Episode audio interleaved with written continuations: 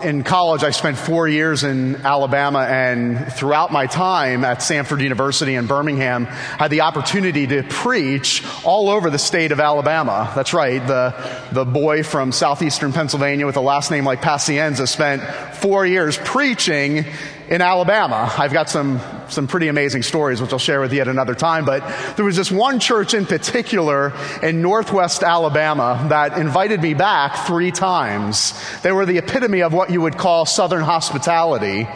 And in this small Baptist church in northwest Alabama, there was a deacon by the name of Deacon Bob. Deacon Bob had been a deacon for 50 years.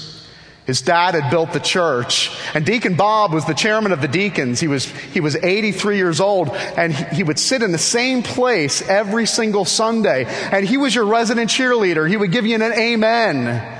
He would give you an appropriate hallelujah. But when you got to a passage or a, a, verse, a particular verse that was troubling, he would stand up and he would say, Fix it, preacher. You better fix it.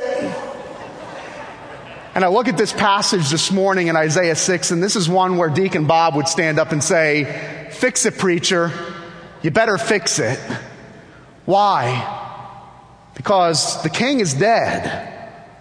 Why is that mentioned in there? Our passage this morning opens up by saying, In the year King Uzziah died. Why is that a big deal? Why is that a fix it preacher moment for us here in Scripture? Well, we have to know a little bit about King Uzziah. Who was he? We read about him in Second Chronicles, Chronicles, another book in the Old Testament, Second Chronicles chapter 26. We read that King Uzziah came to the throne when he was only 16 years of age. We know that he reigned for 52 years. We know that he defeated the Philistines. We know that he built towers and cisterns, that money and wealth were, were, were plentiful for the people as he was the king of the southern kingdom of Judah. He built an army that would have been considered in today's standards a global superpower. There was an abundance of wealth beyond their needs. In many sense, it was a golden era. Life was good. But now he's gone our leader, our king, the one that has brought us so much prosperity, the one that has brought us so much wealth, the one that has made us a global superpower, all of a sudden is gone. And you can imagine, you can imagine in the midst of the tragedy, in the midst of this fix it preacher moment, you can imagine the people panicked and scrambling and worried. You can imagine the, the consensus of the people going, we, we need vision, we need a leader, we need a king, we need process, we need strategy, whatever it might be. And you know what God does here in Isaiah 6? He says, You need a vision? Oh, yeah? I'll give you a vision. I'll open up the heavens and I'll give you myself. Amen. I'll give you me. I'll give you God. Is that, is that Deacon Bob? See here? Deacon Bob's here. Awesome. In Coral Ridge, we could all also fall into the same trap. We need a vision. We need strategy. We need process. We need a leader. And I think this message is very appropriate for us as well this morning. You need a vision? God opens up the heavens and He says, Here I am. I'll show you, I'll give you a sneak peek into the throne room of heaven. What Coral Ridge needs what Broward County needs, what our community needs, what our people need is not a new strategy. They need a vision of God. And that's exactly what God does for Isaiah here. And the king, in the year that King Uzziah died, see, God uses these critical events in the life of Isaiah. He uses critical events in your life as markers. History is not just kind of some um, uh, randomness of, of life and events that happen. There are critical markers all throughout your life where you can look back and go, oh, it was in that year. It was in that year that King Uzziah died. That was the year when the whole world was turned upside down for me. It was in that year that God revealed himself to me. It was in that year that God revealed himself to Isaiah. And so what I want us to look at this morning is what does Isaiah see and how does it change everything? What does he actually see in verses one through three? It says that he, that he saw the Lord sitting on a throne, a throne that was fit for a king. He looks up and he sees God seated as a king on his throne and he is high and exalted. And it says the train of his robe filled the temple. Think of that. Could you imagine? Just picture the sanctuary right now and the train of his robe filling the aisles of the first floor, the, the train of his robe filling the second balcony, the train of his robe filling the third balcony, reaching up into, into the ceiling. And think of our sanctuary compared to the temple of God, the throne room of God. And he says, that's how magnificent this God was. That's how magnificent God was, that the whole train of his robe filled the temple and he was high and lifted up. He saw a thing of beauty. He thought, saw a thing of majesty and he was blown away. You thought King Uzziah was incredible. You thought King Uzziah was amazing. Well, you have not seen the true king until you see the king of glory. And he opens his mind up. And what happens? He sees not only God high and lifted up on his throne, he sees seraphim, he sees these angelic beasts flying and singing to each other. It's this beautiful, this beautiful verse. It says they're calling to one another. I picture these angelic creatures singing back and forth to each other continually all day and all night. And what are they singing to one another? Holy, holy, holy is the Lord of hosts. The whole earth is full of his glory. That these angelic beasts, these angelic creatures are singing that this God, that this God that is high and lifted up and exalted on his throne is set apart, that there is none like him. King Uzziah was a great king, but there is nothing that could ever match or take the place of the God that is high and lifted up on his throne. And so he sees a picture of beauty. He sees a picture of majesty. He sees the holiness and the perfection of God face to face. And what does it cause him to do? How does Isaiah respond? In verse 5, it says, And I said, Woe is me! For I am lost. I'm a man of unclean lips and dwell in the midst of the people of unclean lips. For my eyes have seen the King, the Lord of hosts. Now that word woe is interesting there. The word woe simply means it's a word of condemnation. It's a word of judgment that could possibly lead to death. And it was very common for a prophet of God to use the word woe. From the prophet uh, Amos in the Old Testament from the, to the prophet John the Baptist in the New Testament, it was very common for a prophet of God to pronounce a woe, a word of condemnation, a word of judgment. Woe to the Pharisees, woe to the religious leaders. But what was so uncommon, what was so unusual, is for the woe to be pronounced upon yourself. It was as if Isaiah was saying this. My whole career up until this point, I have made a career on pronouncing woes of condemnation and judgment on other people. And now I have encountered perfection. I have encountered the holiness of God. And the only response I can utter is woe to me. I am undone. In the presence of perfection, in the presence of holiness, in the presence of God, Isaiah goes, Woe is me. Condemnation and judgment upon me. He pronounces judgment and condemnation upon himself. And isn't it interesting that Isaiah says, I'm a man of what? Unclean lips. He doesn't say I'm a man of an unclean mind. He doesn't say I'm a man of an unclean heart. Why? Because what did a prophet use primarily? He used his lips. He used his mouth. And so what Isaiah is probably saying here, what he's probably admitting is the, even the one thing that I thought I could bank on of being kind of self-righteous, even that I need to repent of. Even the, even the things that have come out of my mouth as a prophet of God, even, even that I need to ask forgiveness for. That in sight, in light, and in the presence of a holy and perfect God, Isaiah says, even my mouth is unclean. God, would you forgive me of even the words that I have spoken. I am undone. I am unclean. And he pronounces a judgment of death upon himself. And it goes on to say in verse 6 Then one of the seraphim flew to me, having in his hand a burning coal that he had taken from the tongs from the altar. So picture this Isaiah standing in the presence of a perfect God pronounces condemnation and judgment upon himself, and then all of a sudden he sees an angel. He sees this angelic beast take from the altar of God the fire of God. Now, if you know anything about the Old Testament, the fire of God is never a good thing. When you see the fire of God coming, you're a goner. You're done. So you can imagine, can you imagine the posture of Isaiah? What would that have been like? I'm standing in the presence of God. I have just announced condemnation upon myself, and I see this angelic beast, what, flying 100 miles an hour towards me with the fire of God from the altar of God. How do you brace yourself for something like that? Could you imagine the fear, the trembling, the torment? Of being overwhelmed by the fire of God. And you can picture Isaiah, eyes closed, bracing himself. And what happens?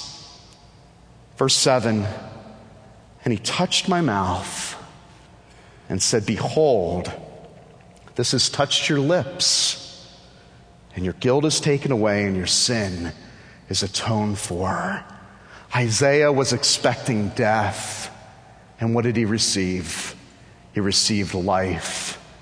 What a miracle, the miracle of the gospel. In the moment, in an instant where Isaiah expected light, uh, expected death, he receives life. We see the cleansing and the healing of Isaiah here. What a miracle that in spite of his sin, in spite of the woe is me posture of Isaiah, in spite of his uncleanliness, what does God do? He removes his guilt. He forgives his sins. He's justified. He's made righteous. The miracle of the gospel, it says your t- sins have been atoned for, means your sins have been covered. He was expecting death, but he receives life. And what happens here? See the miracle of the gospel. We see the fruit of the miracle of the gospel here in verse 8. We see that Isaiah is a new man because what happens in verse 8? It says, I heard the voice of the Lord saying, Whom shall I send and who will go for us? And Isaiah, not knowing what the calling was, not knowing what he was going to say, not knowing what he was going to do, not knowing what he needed to accomplish for God, he just stands up to the plate and he goes, Here I am, send me. See, the calling of Isaiah is evidence that this man, this one Isaiah, the man of unclean lips who has been radically transformed by the gospel, now has a new heart. His affections change and his heart has been changed. He has no idea where he's going or what he's doing. See, the cleansing and the healing of Isaiah makes him whole for the first time. And it doesn't matter. The riches of God's mercy and his love compels Isaiah and motivates Isaiah to answer the call of God. Let me pause for a second. Only God can do this. Only God can do this work. In one instant, think about this. In one instance, Isaiah is crushed by the perfection of God but in the same instant redeemed by his love. And then through that is compelled to obediently answer the call to serve. Only God can accomplish that work crushed by the perfection of God, redeemed by the love of God, and now compelled to serve and to obediently answer that call. What is amazing here is that God is showing that He's not only in the business of redeeming people, that He's in the business of redeeming work. He's in the business of redeeming His calling. That not only Isaiah is your life now redeemed, is your life now set apart, but now your work is as well. You, I will redeem your calling as a prophet of God. What an incredible vision and picture for our church. a place, Coral Ridge Presbyterian Church, a place where broken people can come and find rest, but then motivated because of the richness of God's mercy, be sent out to serve and to love their cities and their community and their workplaces. Why? Because God has changed their life. God has changed our lives. But maybe he should have asked what he was about to do because what happens? In verses 11 through 13, Isaiah says, Now, how long am I supposed to do this? And we see it is a ministry of devastation and destruction. It's as, as if God is saying in verses 11 through 13, yes, King Uzziah is dead, and it, I hate to tell you, it's going to get a lot worse. There will be destruction and devastation. But what happens? How does this story end? It says basically that the cities are going to be turned upside down. Literally, it's going to get so bad that only the stumps of the trees will remain. What is a stump? It's, it's, it's representative of death. Imagine riding down Federal Highway and seeing nothing but tree stump after tree stump, a city that lies in ruins. It was symbolic that the city must be put to death in the midst of ashes and ruins. But at the very end, we see the gospel. What does God say? The holy seed, the very last line, the holy seed is the stump. That's impossible, though. The stump is dead. But God says, no, no, no. The miracle of the gospel makes this possible. That out of death, there will be life. That out of the ashes, there will be beauty that there will one day be one that comes that will make all things new. See, the promise of God that although the city will be turned upside down, that out of death there will be life. Out of the stump will be the holy seed. What is the seed? It represents life. It represents offspring. It represents promise. And the only way that this is possible is because of the life and work of Jesus Christ. The holy seed, the holy offspring that would one day, years later, come to rescue and redeem that which is lost. You see, going back to verse 5, remember when Isaiah says, Woe is me? You see, somebody had to suffer. Somebody had to be condemned. You see, God didn't just look down at Isaiah and go, you know what, I kind of feel sorry for you, Isaiah. I mean, you, you seem like you, you're repentant. It's not how God works. Somebody had to experience the woe of God. Somebody had to experience the condemnation of God. And Jesus is the one, Jesus is the one that makes verse, that makes verse six possible verse 6 and 7, that the reason that Isaiah is redeemed is because Isaiah has a substitute that would come years later, the Holy Seed, Jesus Christ. And when Jesus on the cross says, My God, my God, why have you forsaken me? Where then it's the aha moment in Scripture where we go, God has forsaken his Son, Jesus Christ. Jesus was forsaken on our behalf so that we would never be forsaken by God. You see, here we have a picture. The holy seed is our substitute. He's our perfect substitute that takes on the woe and the condemnation and the judgment that, that was set for Isaiah we read in Scripture that Jesus is the visible expression of the invisible God, the one who takes on our sin and exchanges it for his righteousness, the one who just didn't preach about resurrection, the one who embodies resurrection, literally raised from the dead for you. And God, the true King, cleanses and he calls and he makes all things new. King Uzziah is dead, and yes, life will not be easy, but don't lose heart. God is on his throne. Life is hard, right? And life is not easy. But there's good news. He's making all things new. For the woman that was diagnosed with cancer last week, God is on his throne. and He's making all things new. For the man struggling with addiction this morning, God is on His throne and He's making all things new.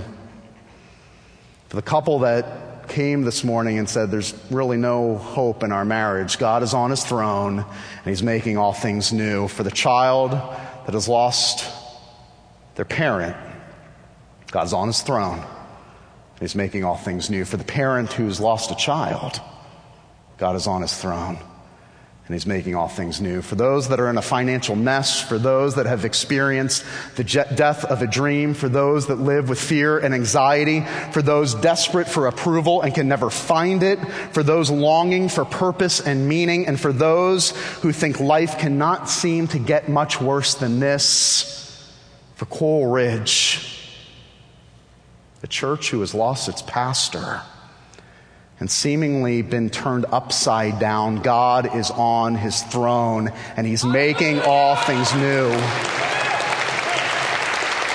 Do you know this God? This God that through Jesus Christ freely forgives and offers you new a new life. The King, do you know him?